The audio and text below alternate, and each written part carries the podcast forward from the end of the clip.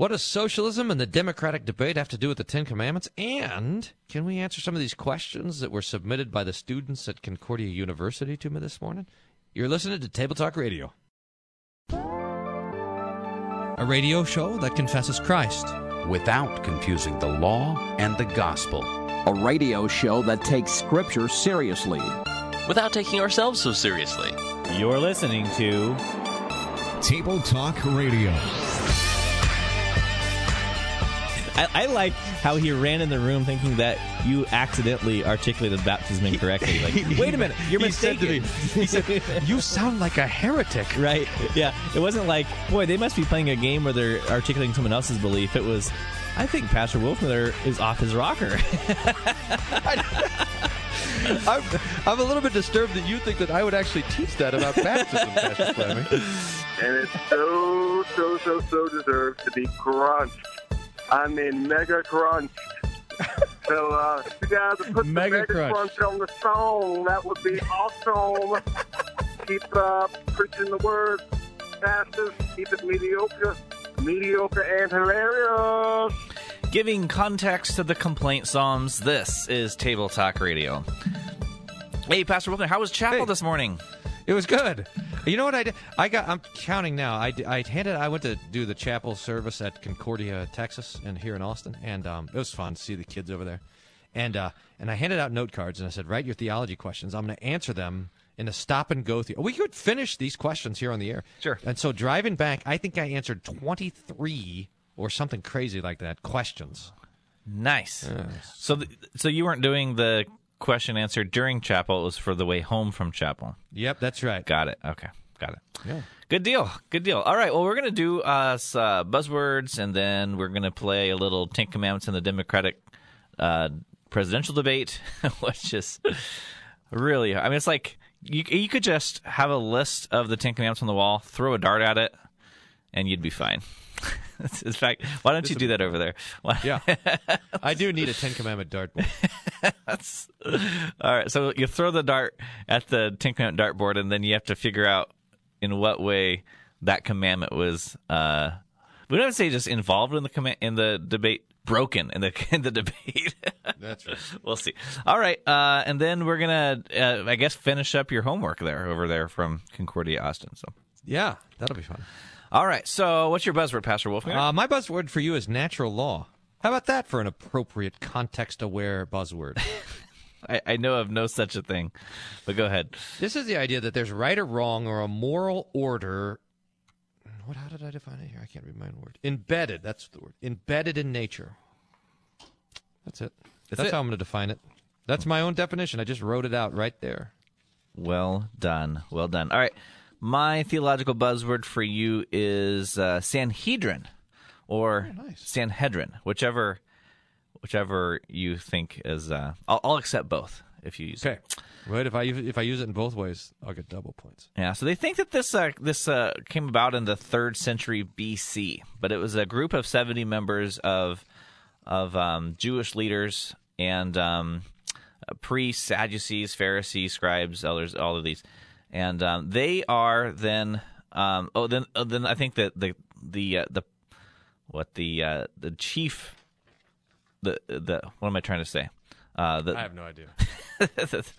uh, the El Presidente of the Sanhedrin was the high priest, so he presided over the group. And so this is uh, th- these are the ones who are always trying to get at Jesus, uh, as he you know because he's going around and he's teaching things and he's healing people, and people are starting to follow him, and they're not really listening to um, the this this Pharisees anymore. I mean, this is this is really something. If you think about some of the divisions that existed um, in ancient Israel, you had the, I mean, just take the Pharisees and Sadducees, just, just that group alone. They hated each other, mm-hmm. but they did, they did find ways to unite. You know, you need to come together on certain issues.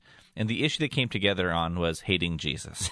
Mm-hmm. he was he was opponent to both, and so uh, it's uh, uh, the high priest and the Sanhedrin that eventually conspire to arrest Jesus. So it was um, it was the high priest. It was uh, Caiaphas who said, uh, you know, it's better that one man die because it would save the whole nation. Of course, by that he meant um, that the Romans wouldn't come and take our power from us. So why not just kill one guy get it over with, and then we have our nation back.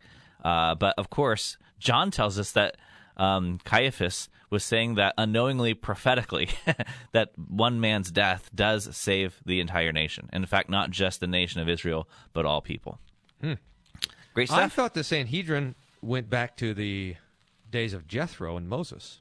Well, you could be right, but according to the uh, uh, CPH Small Catechism Appendix, Sanhedrin originated in the third century BC. Because I thought, so remember when uh, Moses was having all that trouble with all the people, and, and Jethro's like, "You're driving yourself crazy doing all this work. Appoint seventy elders to rule over the people."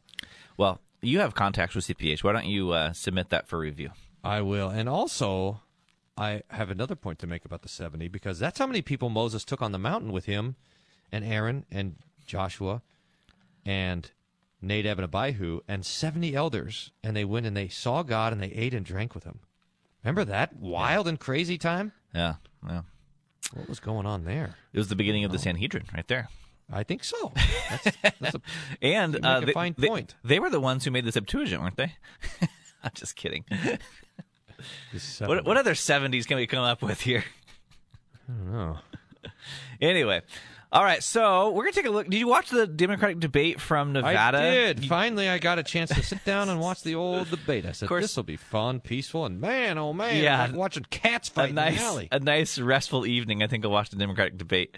What's Uh, going course, on? the they big- were after each other. The Ooh, big boy. buzz, the big buzz on this one was that uh, Mike Bloomberg was allowed on stage. Now, the big controversy behind that was that the Democratic Party had set certain. Uh, now, this is my understanding. So someone might be in the know better, but the, the, this Democratic Party set certain um, benchmarks to hit in order to be included in a televised debate, um, and they were ty- typically two benchmarks. One would be um, rankings in the polls, and the second one is a certain dollar amount donated by donors.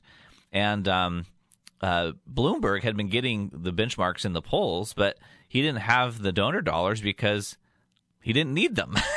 I mean, it does remind me when when when Trump was running, he said the only difference between me and these guys is I don't have to spend other people's money to run for president.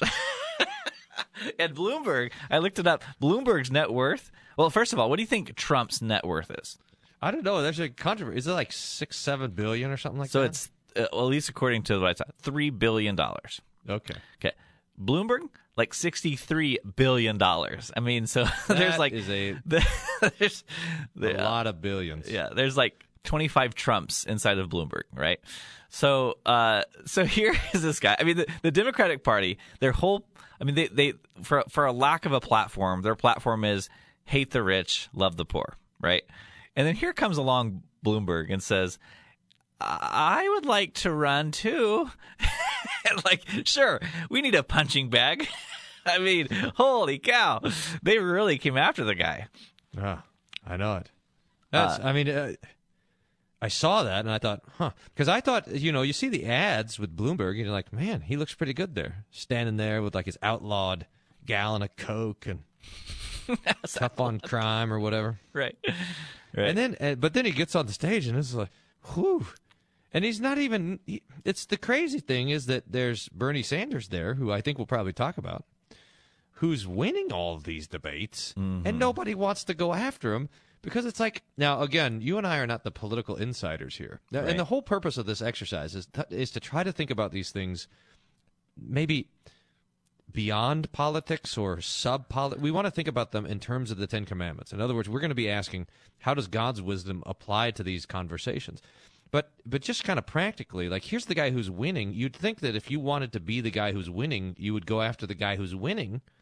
But it doesn't seem like there's Yeah. any political will to do that. They're like, well, we're going to take it away from him like we did last time. Well, He's not going to be the nominee. yeah, worry. So well, that's let's- that's interesting. I mean, it is. Int- I I also thought. I mean, so Bloomberg is hitting the marks to as far as polls to be on the debate, but he's nowhere close to being a front runner. So it is it is interesting they're wasting so much energy beating up on Bloomberg. But I think I think the advantage to the strategy is to just you know take out a rich guy you know i mean i mean if if if their platform has been hate the rich and then a rich guy walks in the room what do you got to do you know mm-hmm. it's like now we got to beat him up yeah, we know just what to do with guys like you. but this is going to be interesting because because Bloomberg, I mean, he, he although he he took a lashing at the debate, he had some zingers in there, and I I, I don't know if the quote that I have uh, brings it up. We'll see, but but Bloomberg points out.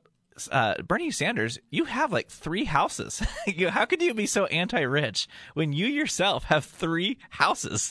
you know, I mean, these guys are trying to relate to the the poor class, the the hardworking, you know, and it's like, but I mean, so in other words, rich is a is a relative term. You know, if you're going to say we're going to hate the rich, to what level of rich are we going to hate?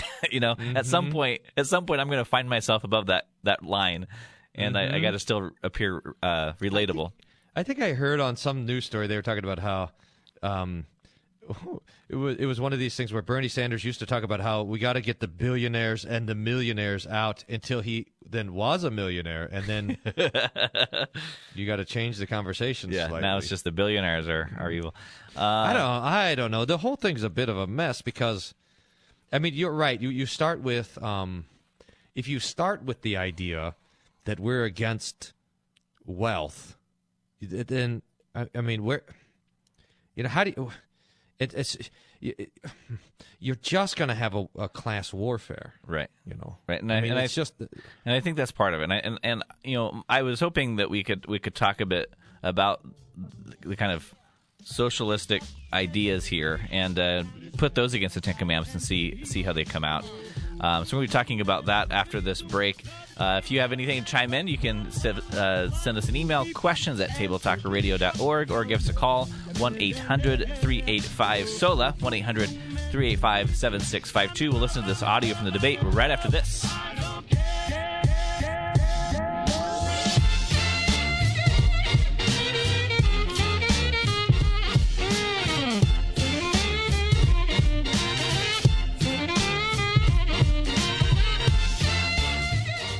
Busting the myth that practice makes perfect. You're listening to Table Talk Radio. The Sunday drive home, grappling with the text and the Theo vlog. These are some of the playlists on the YouTube channel. Visit YouTube slash Wolfmueller1. Check it out there.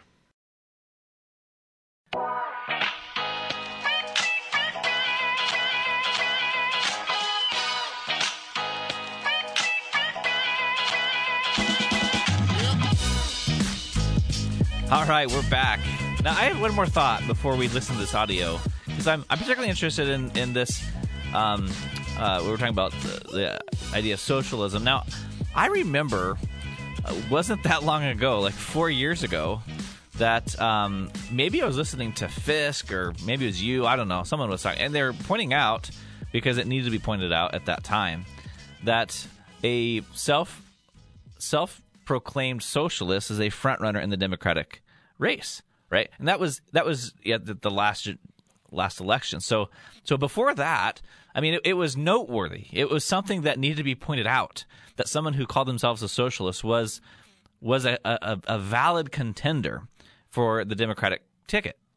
Now, uh, last week at the Trump rally in Colorado, uh, Senator Cory Gardner said made an interesting point. He said the dangerous thing that Bernie Sanders has done is he's normalized the idea of socialism in the Democratic Party. So last time, Bernie Sanders was kind of the the, the outlier, and now um, almost every Democrat running, save minus uh, Joe Biden, uh, and I don't know about Bloomberg, probably not Bloomberg either, but almost every Democratic candidate has major socialist ideas Im- embedded into their their policies, right? So, so this this this has become now, as far as I know, Sanders is the only one who is outspoken to say I'm a democratic socialist. But if you look at you know Warren, Klobuchar, uh, Pete, you know they they all have these ideas of of taking money from the rich and you know and redistributing it to the poor.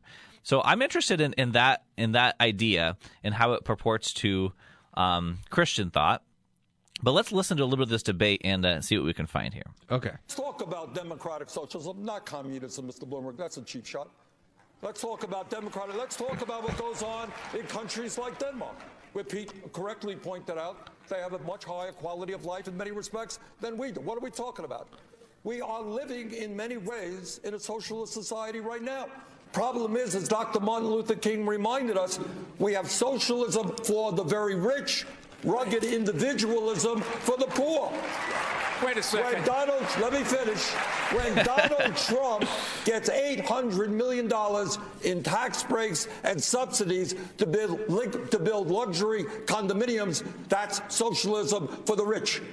Wait- when wait Walmart, we have to subsidize Walmart's workers who are on Medicaid and food stamps because the wealthiest family in America pays starvation wages. That's socialism for the rich. This, this is. I believe in democratic socialism Okay, for enough. working people, not billionaires. Health care for all, educational opportunity Senator- for all. Senator, thank you. Mayor Bloomberg, a would you like to- that the- works the for question all, was about not just Mr. socialism. What a wonderful country Okay.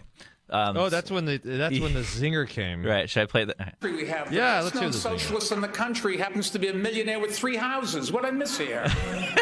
Well, you'll miss that I work in Washington, House One, That's the first problem. live in Burlington, House Two. That's good. And like thousands of That's other a Vermonters, I do have a zinger. summer camp. Forgive me for that. Where is your home? Which Oh, isn't that interesting? So, okay, so I work in Washington. Okay, that's the first problem. Then I live in Vermont. Okay, that's the second home.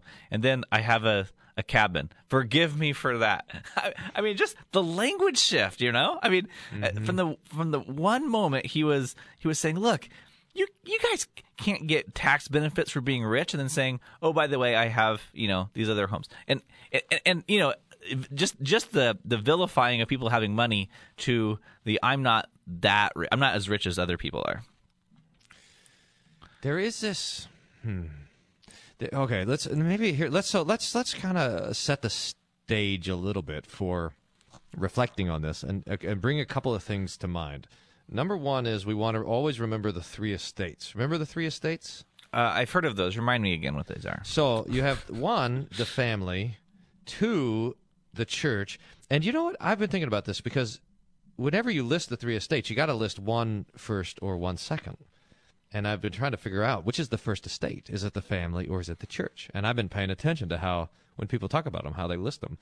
And Luther, this is kind of wonderful. He actually goes back and forth. Hmm. So he won't. So it depends on what you're talking about. If you put the the, the family first or the church first, Does the state go first? interesting kind of phenomenon.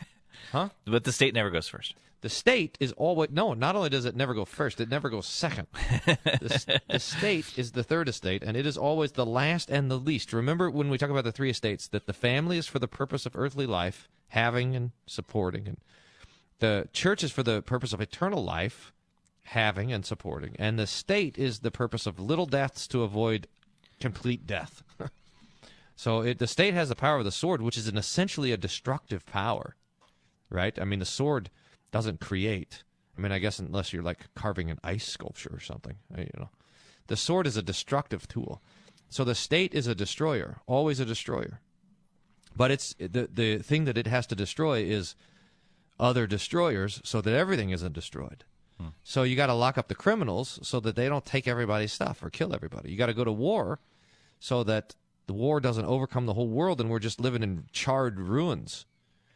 So the state is a death dealer.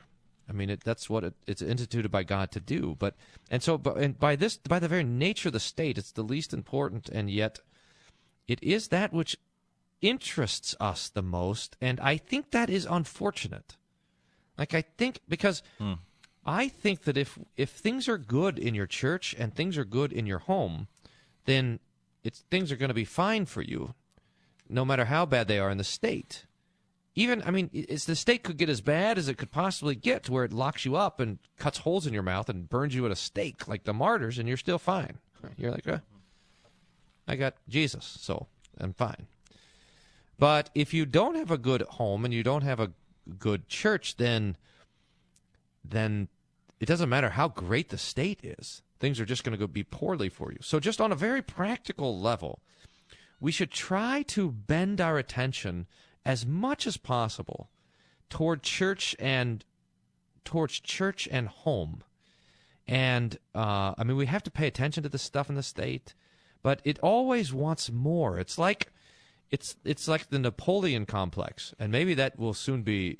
this, this whole question of I have to admit that I googled how tall is Mike Bloomberg after the debate and the answer because I saw this whole controversy about if he was going to have a podium that had a little slide out shelf that he could stand on because he's so short. But you remember the Napoleon complex? Is Napoleon was this tiny little guy, so he'd always put himself up on these horses, these huge, so he'd seem better than anybody else. Mm. Well, the state is like that. The state, mm. the estate of the state is always tempted to try to be more important than it really actually is. So Well- we always want to think of these things in terms of three estates. well, I, I want to. Oh, oh, sorry. No, no, go finish ahead. your thought. If you, well, and one other thing is that we also got to always keep in mind our understanding of human nature and especially concupiscence, which is wanting what we don't are not authorized to have. And that's mm-hmm. going to show up you know, concupiscence or lust, I suppose, takes its different forms according to the commandments. So you have so you have sixth commandment lust, that's sexual immorality. You have fifth commandment lust, that's anger, rage. Then there's a seventh commandment lust, which is greed. And so this is gonna that I think is especially gonna be the question is is um is the seventh commandment and our tendency towards greed and how that's gonna play itself out in our political conversation. So I, I want to, I, I'm- I want to come back to that too, the the three estates, but to to meditate a little bit upon what Bernie Sanders is suggesting, that when um, someone, when some real estate investor like Donald Trump or anyone else um, is putting up a, a, a condo building and he gets tax breaks, that's socialism. It's just socialism for the rich. Or if you know we're giving certain incentives or tax breaks for Walmart to put in um, some development, then that's social socialism for the rich. So it seems like Bernie Sanders has a definition of of you know giving money, government giving money to anyone is socialism. It's just a question of uh, who who is the socialism in favor of, and um, I would I would want us to think about that a little bit because um, the, the government has has an incentive to collect tax revenue, right? And so there are times in which the government has said, you know, for people doing certain activity, we're going to not collect tax revenue. Now, why on earth would a government ever say we're not going to collect tax revenue? And the answer is because it incentivizes, right? I mean, so so if you're if you're going to get a tax break for fill in the blank, then you're going to be more likely to do that activity. So a way that a government can kind of manipulate um, its economics or whatever would be to give tax breaks. So so, for example, um, you and I are, are are pastors, are clergy under the, the tax law, and we, and we have certain tax benefits like a housing allowance and things like that. Um, now, why on earth, again, would the IRS care about uh, pastors, clergy, ministers? It's because that whenever that tax law was written, they understood that pastors and churches do a social good for our society. So by giving them a tax incentive, it promotes that good activity in a society, right? So you're tracking here. Um, and, tracking. and so, why then would the a government give tax breaks to real estate investors or uh, big businesses, things like that? Well, because when big businesses are incentivized to um, do their investments or their business uh, activity, it creates job. It stimulates stimulates uh, uh, economy. It gets you know builders uh, jobs and, and work. I mean, there's so much that goes on. The more business can do what big businesses do, the more it trickles down into more uh, jobs and opportunities. Now, to say that that is akin to socialism, where we're taking money from people who have earned it and giving it to those who are relying upon um, entitlements, is the same thing. I mean, that's that's quite a stretch that Bernie Sanders is expecting us to go along with. So now, after that, I want to then compare that to the family, church, and state. I'm afraid we're already out of time for our second segment. Oy, oy. Oy, right.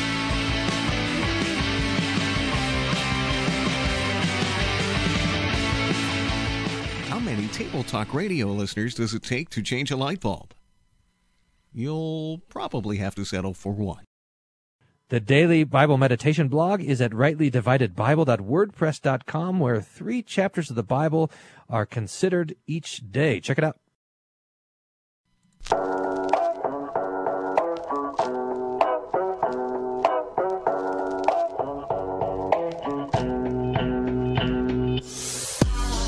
All right, we are back.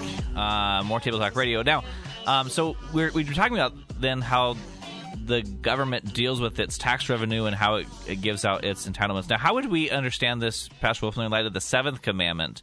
Uh, everything that, that we heard Bernie Sanders say, and, and in light of the difference between tax incentives and entitlements, how, how could we think about that in light of a seventh commandment issue? Well, I think uh, so. Seventh commandment: You shall not steal. By the way, remember that. Different people have it numbered differently. So, and and we want to also remember that when we get to the commandments, we want to expand them. In other words, there's a there's a there's a world in which there ought, we ought to live in a world in which it can be true that that you would not steal, and for there that to be a world, there has to we live in a world in such a way that theft is a possibility. There's a danger. There's always this danger Hmm. The utopian approach. It, that that you bring about the perfect world by destroying. Uh, how, how, how do we get there? You bring about the perfect world by dis, by destroying the, the possibility of sin. So, for example, if there's no marriage, there's no adultery.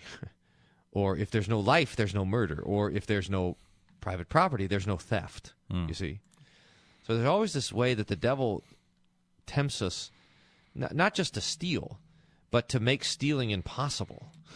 you see, if there's no truth, there's no lying. And so, so this kind of utopian vision of the destruction of the institutions, to where there's you can't sin against the institutions because there's nothing to sin against. I mean, this is very practically the problem that, for example, children find themselves in when they don't know their dads. Hmm. How can they honor? How can they fa- honor their father and their mother if they don't have a father? If you, how do you? You can dishonor. I mean, you, it's not even possible to break the commandment because you don't. You know, see, and so there's this danger that that that a lot of utopian political agendas are gonna are gonna bring themselves to us and present themselves to us as these sort of utopian dreams with the. Uh, and, and they get there by destroying the institutions. And, and so we, we want to, at least, let's say this, we want to at least be wary for this kind of thing. That's fascinating because um, so um, John Stossel, you know that guy stossel I think it is, um, does a lot of videos on this. He's kind of a libertarian guy, but he he made a video on kind of the the progression of a socialist society. And what happens is that when the, the government then starts um, taking taking money from the big businesses and giving redistributing it to the to the poor, that the cost of goods and services goes up. I mean, obviously, because now now that business has to accommodate for this great outflow, and and that costs of goods and services, even food and things like this, get so high that um, that no one can afford the goods and services. So then the government has to come in and and take control then of the business itself. And he looked at this from uh, in Cuba and in Venezuela, and when business business er, when the government was taking over these big businesses, the people cheered. Now, normally we we you and I, at the thought of government taking over a business, we we would we would abhor that thought. Like someone someone started that business from the ground up and, and made it to what it is today, and the government takes it over. But here in Venezuela and Cuba, they were they were cheering. and and so so he kind of tracks then these these marks of, of where it goes, and then it, you know from there when government takes over the the uh, the businesses, um, there's still not enough resources to go around because the businesses the government can't do it as well as the businesses do. So then you know usually violence results after that. But here's my thought that I think what has to happen first, and this is to your three estates, what has to happen before we get to the point where the government would be saying, I'm going to be the entity that will redistribute wealth. Those who have made uh, a lot of money have made too much money that it's unfair for those who are who are poor. Before a government can get to that stage, the church has to be completely out of the picture.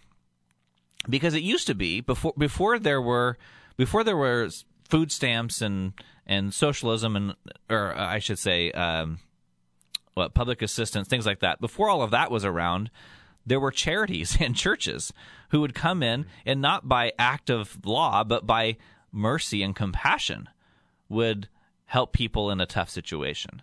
Right. And and now we we're, we've seen like the Catholic charities who can't do adoption services because they're not doing it according to what the law says they have to do it. Things like this. I mean, so that the the church has to be pushed out of the way before the government can get to that that that point. Yeah. No, that's uh, that is really interesting because I was thinking the same thing, and also with the family, or even just kind of with basic morality, because there there has to be something. Well, I, to have a society that's ordered well, there has to be a, a check to human greed. There has to be a check to to the flesh, in some ways. You know, there's a check to that, and so, but and so, the, but the problem is, we find ourselves in this weird situation where the socialists are just saying we're against this kind of we're against greed in the form of capitalism and the the capitalists or whatever on the other side are saying we're against the form of we're against this form of greed called socialism whereas what is uh what did someone say uh it was as a tom sowell quote where he says how come it's considered greed to keep what i make but not considered greed to take what I made and give it to someone who doesn't have it. Mm. you know, in other words, both are arguing against greed, and I think that's and so the both are in a, in a way saying we we need a check on this, which I think is right. But here's the point: is that there there can be no ch- there.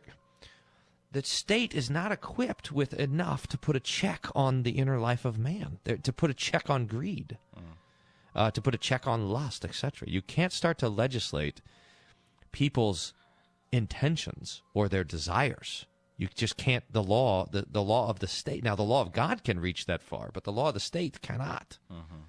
And so they're right in. They're, I suppose, in one way or another, they might be right or partially right in what they're condemning, but their solution is from the you know the super secret committee, which is the make sure that the solution makes the problem worse committee. Right. I remember that committee. Yeah. That's what it seems like that's what that's where all the solutions come from. So individual corporate greed is is is bad. So what's the solution? No corporations. well, okay. You know, that's like saying mar- there's it's like there's a husband who mistreats his wife. And so what's the solution? Well, no more marriage because then there'll be no husbands that mistreat their wives. Well, I'm sure, I'm pretty sure that doesn't, mm. that just makes the problem worse. Yeah, yeah. I mean, so I, I've also the thing about this in, in light of a point that you've made on this show several times of these kind of um, this this justified um, attack at the oppressor when you when you create this kind of oppressor oppressed relationship. Um, and so I see that that what's necessary then for uh, socialism in in whatever degree to be accepted is that you have to create the tension. I mean, in other words, just because there are poor and there are rich people to varying degrees doesn't necessarily mean that there's a clash in classes, right? It could be that there's poor people and rich people, right? I mean, there's mm-hmm. that's and that's kind of okay, right? I mean, there's nothing inherently wrong with that. I think uh, capitalism comes along and says, hey, if you want to be one of the rich ones and you're one of the poor ones, you could, you know, work hard and, and get there. Um, but but for socialism to work, you have to come along and say, look how unjust it is that there are people who have money, and then there are people who do not have money. Now, you and I might might think about this in terms of the state of the family or the state of the church and say, yeah, there's there's a place for for charity and helping people out, but that that always comes as a as a measure of love. Um, that is to help people out, not to to give someone a dependency to live on, right? And um, but but for for for the the language of the of the democratic race right now is to say, look how how terrible it is that there's super rich people and then there's really poor people we need to do something about that. That's creating the the oppressor oppressed dichotomy to which um, the oppressed would want to say, "I need to vote for the person who's gonna who's gonna knock the oppressors' heads together." Right. That's right. Well, I mean, that, and that's always, I mean, the kind of, you know, that's the Marxist thing. Workers of the world unite. Um, you know, that's that's the that's the that's the cry um, that's that's offered there. Um, and it's not so good. I mean, Let's just we can just say that All right. to, to set people against each other. Yeah. There is a, I mean, but look, we. So here's part of the problem is that, and I don't know if this is the right thing to say. Uh, that, I mean, I, I don't know if I just I don't actually know if this is right, but I'm I'll just we're talking about it. So, it seems like there's a that what what we have in the progress those who style themselves as progressive is sort of compassion run amok. Um, but what we have in there's there's danger on the other side that you have, for example, like profiteering run amok mm-hmm. or whatever. There's going to be danger on every side. Sure. It, and and all of them show the sort of the evidence what we've we've just we've lost a sense that that there is a that there is a Lord and that we are not that Lord. Hmm. I mean, if you take if you take love and you take it out from under the dominion of Jesus, or even the dominion of natural law, then it starts to run amok as an abstraction. Or you even take justice and you take justice out from under the rule of, of Jesus or of natural law, either one, then you get then it kind of it runs amok, and it seems like this is in every direction we have these things running running amok. They're no longer under the the, the authority of of Jesus or even of any sort of natural law. Mm, yeah, great, great point. All right, we need to take one more break, and then we get back from this break. We're going to be answering theological questions from students from the Concordia, Tech, Concordia University, Texas. Right after.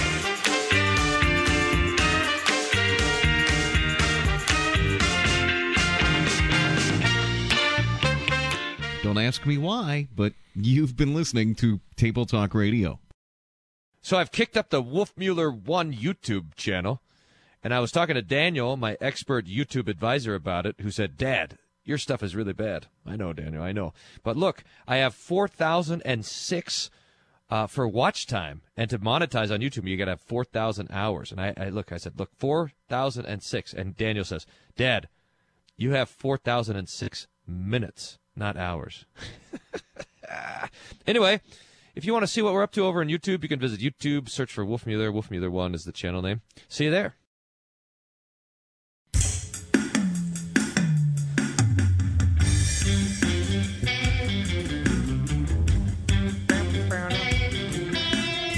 Well, you must have got a lot of questions if you were able to drive from Concordia University to your church and still have some left over. I answered 14 questions. I just counted. And I have one, two, I didn't count these. Three, four, five, six, seven, eight, eight, nine. Don't worry, you can count on the air. It's Nine. Okay, good. I have nine. And three blank note cards. this is my question. Uh, you know, when I don't even know what to ask, the Holy Spirit intercedes with groanings too deep for words. Eeny, meeny, miny, mo. Hope it's an easy one. Does it actually say anywhere in the Bible that Jesus physically descended into hell when he died, or does it just say that he defeated sin and death and the devil? Ah, this is a great question. This is a great question. So, um, when so the, the place where we derive this is from First Peter chapter. Help me out. Three. Yeah. Three, I think. First Right Peter in there. chapter three. Right in there, right in the neighborhood. Of First it's got to be chapter three because that's where the, the the flood passage comes in about baptism. Um, so First Peter chapter three, and it, so the the text in First Peter chapter three does not say, uh, and he descended uh, body into into hell. So, in what way can we derive that or think that if the text doesn't explicitly say that? Well, this really comes not from uh, the doctrine of the descent to hell, which again comes from First Peter chapter three, um, where it says that he he made proclamation to the spirits in prison. But this actually comes from our Christology, right?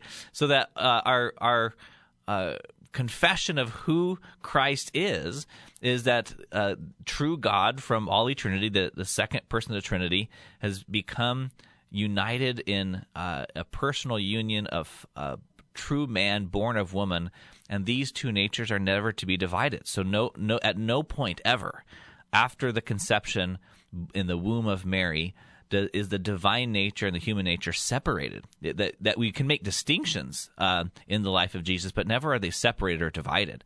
So anything that is true of the man Jesus must also be true of the second person of the Trinity. So this this became a controversy when. Um, uh, the, the, language came up that is it okay to call Mary the bearer of God or the mother of God? And some said, look, you can call her the mother of Jesus all day long, but the moment you call her the mother of God, you've crossed the line. Well, what are we saying there? We're saying that in some sense, Jesus is not God, right? Or we could go to the other end of the spectrum when he dies on the cross to say God died. You go, whoa, wait a minute, God can't die. So let's just back it off and say Jesus died. But in saying those things, you're making a distinction between the divine nature and the human nature. So we have to hold both of these things as true all the time. Whatever is true of the man Jesus is also true of his divine nature as God. So when the text then says that Jesus made proclamation to the spirits in prison, uh, our Christology demands that we would confess that he went uh, in body to the spirits in prison. But I have a question okay. because I've said this. So G- the body of Jesus is in the. So just to take it up where Jesus is has died and he's in the tomb. The body of Jesus is in the tomb. The spirit of Jesus is in at the Father's right hand, according to the confession. You will be with me in paradise, right? Okay. And yet, and yet, uh, the divine nature has to be bound up to both. So the divine nature, even though the body and soul are separated, the divine nature is bound up to both the body and soul. So couldn't Jesus go with his soul and divine nature to descend into hell? Um, I suppose. Uh, hey guys, this is a post production edit because after recording this show, it bugged me and I want to look this up and and and get it straight. So uh, the whole question really depends on how we translate this line from First Peter chapter three, because verse eighteen reads, "For Christ also died for sins once for all, the just for the unjust, so that He might bring us to God, having been put to death in the flesh, but made alive." And is it by the Spirit? Or but made alive in the Spirit. And from the Greek, either one could be translated correctly. It depends on how you take the dative. So if it's but made alive by the Spirit, that would imply that the Spirit uh, quickened the body of Christ and he descended bodily uh, to hell, as we were talking about just a moment ago. But if it's translated made alive in the Spirit, the implication is that the Spirit there is Christ's Spirit or Christ's soul. So that as a human being, Christ has a human body and a soul. Just as we have a human body and soul, and that is separated from one from another at death, so that is true of Jesus as well. And so, as one with body and soul, his soul would have, um, his human soul would have descended to, to hell to make proclamation to the spirits in prison. But even if that's the case, then we would have to still affirm that the human soul is still personally united with the divine nature of Christ. It does not fit with our Christology to say that only his divine nature descended into hell uh, without his human nature. And really, if we look a little bit deeper into the Greek, it's probably going to be most accurately translated that he was made alive in the spirit. And the reason is that the, the way that we take the dative there is going to be the same on either side. So we probably wouldn't say having been put to death by the flesh, although we there is a sense that we could probably force that translation. It probably more naturally reads having been put to death in the flesh, so we have to translate that way on the second side too, but made alive in the spirit. So that's what I found out after the show. Hope that helps. Ah, good question. I think uh, a very astute student that asked that question. It said this is a healthy debate I get into with my roommate. That's the kind of that's, that's what right. It's good to have college roommates for. Yeah. Keep fighting. All right, you ready for another one? Yes. Eeny, meeny, miny, mo. How do you explain the feeling presence of God you feel every day? Hmm. Well, um, th- I think that this is going to be. Am I supposed to answer all these? Or- Yeah. I'll, I'll answer and you do great. cleanup. all right. So uh, I think it's important to make a distinction here because um, uh, th- th- this is where we want to make sure that our theology is founded upon the, the scriptures themselves. And so we might then ask the question, which I think a lot of people have never s- taken the time to do um, Does the Bible support the idea that, um, that God is sensed through a feeling? and um, in other words, I think that that m- most of us take that without much consideration. We take that as an assumption that well, uh, I have uh, you know positive feelings, and um, that has something to do then with with God. So I, I associate the feeling is God's presence, something like this. Um, but it, when we look at the scriptures to ask, uh, is that a, a biblical notion? We might be surprised to find out that the Bible nowhere talks about that God is felt at all. Right? I mean, that God never, uh, as far as I can, we'll let Pastor Wolfmueller do cleanup here. This is the nice thing. Have a, we have theological cleanup on aisle two. that um, that the, Bible doesn't doesn't say that God is felt on the inside at all.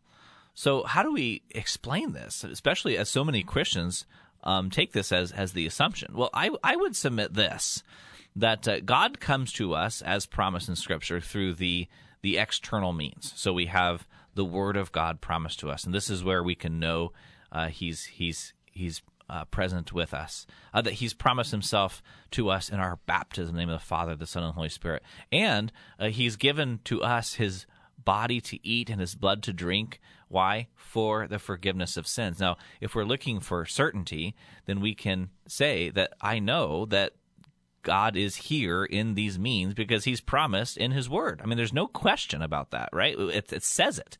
Mm-hmm. So um, now, with those with those particular truths, uh, invoke a particular emotional response. I mean, we are human beings after all, and we do have emotions, and those Most emotions.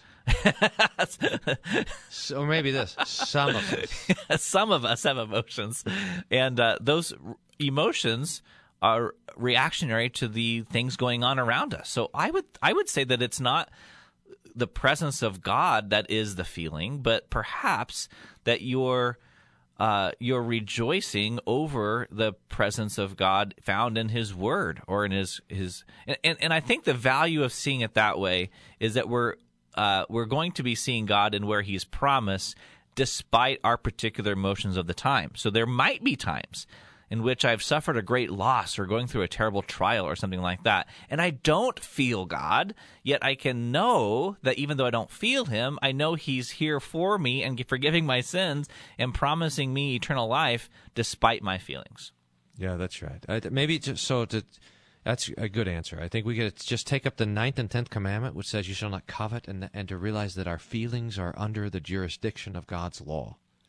So even though we think, "Well, I can't control what I feel," well, it doesn't matter. You can repent of what you feel. So you're saying to and, align our emotions to the truth. Is that what you're saying? So, so that, so or at least this to know that if I feel God present, then God be praised because He says He's present. If I feel that God's absent, then God be praised He's not, and my feelings are wrong. Okay. So that we have a way to judge our feelings. This is the problem: is that we are so tempted to make our feelings and our experiences to be the judge of truth, rather than letting the Lord's word judge truth. So. Mm. Yep. There's, there's, actually I answered a bunch of questions already about feelings. It's a really interesting that this topic comes up so often. It's fantastic. You want another one? Yeah, two minutes here. How does someone turn the other cheek and give themselves in service to others, yet maintain healthy boundaries with other people? Whew. Yeah, that's an easy question to answer in a minute and a half.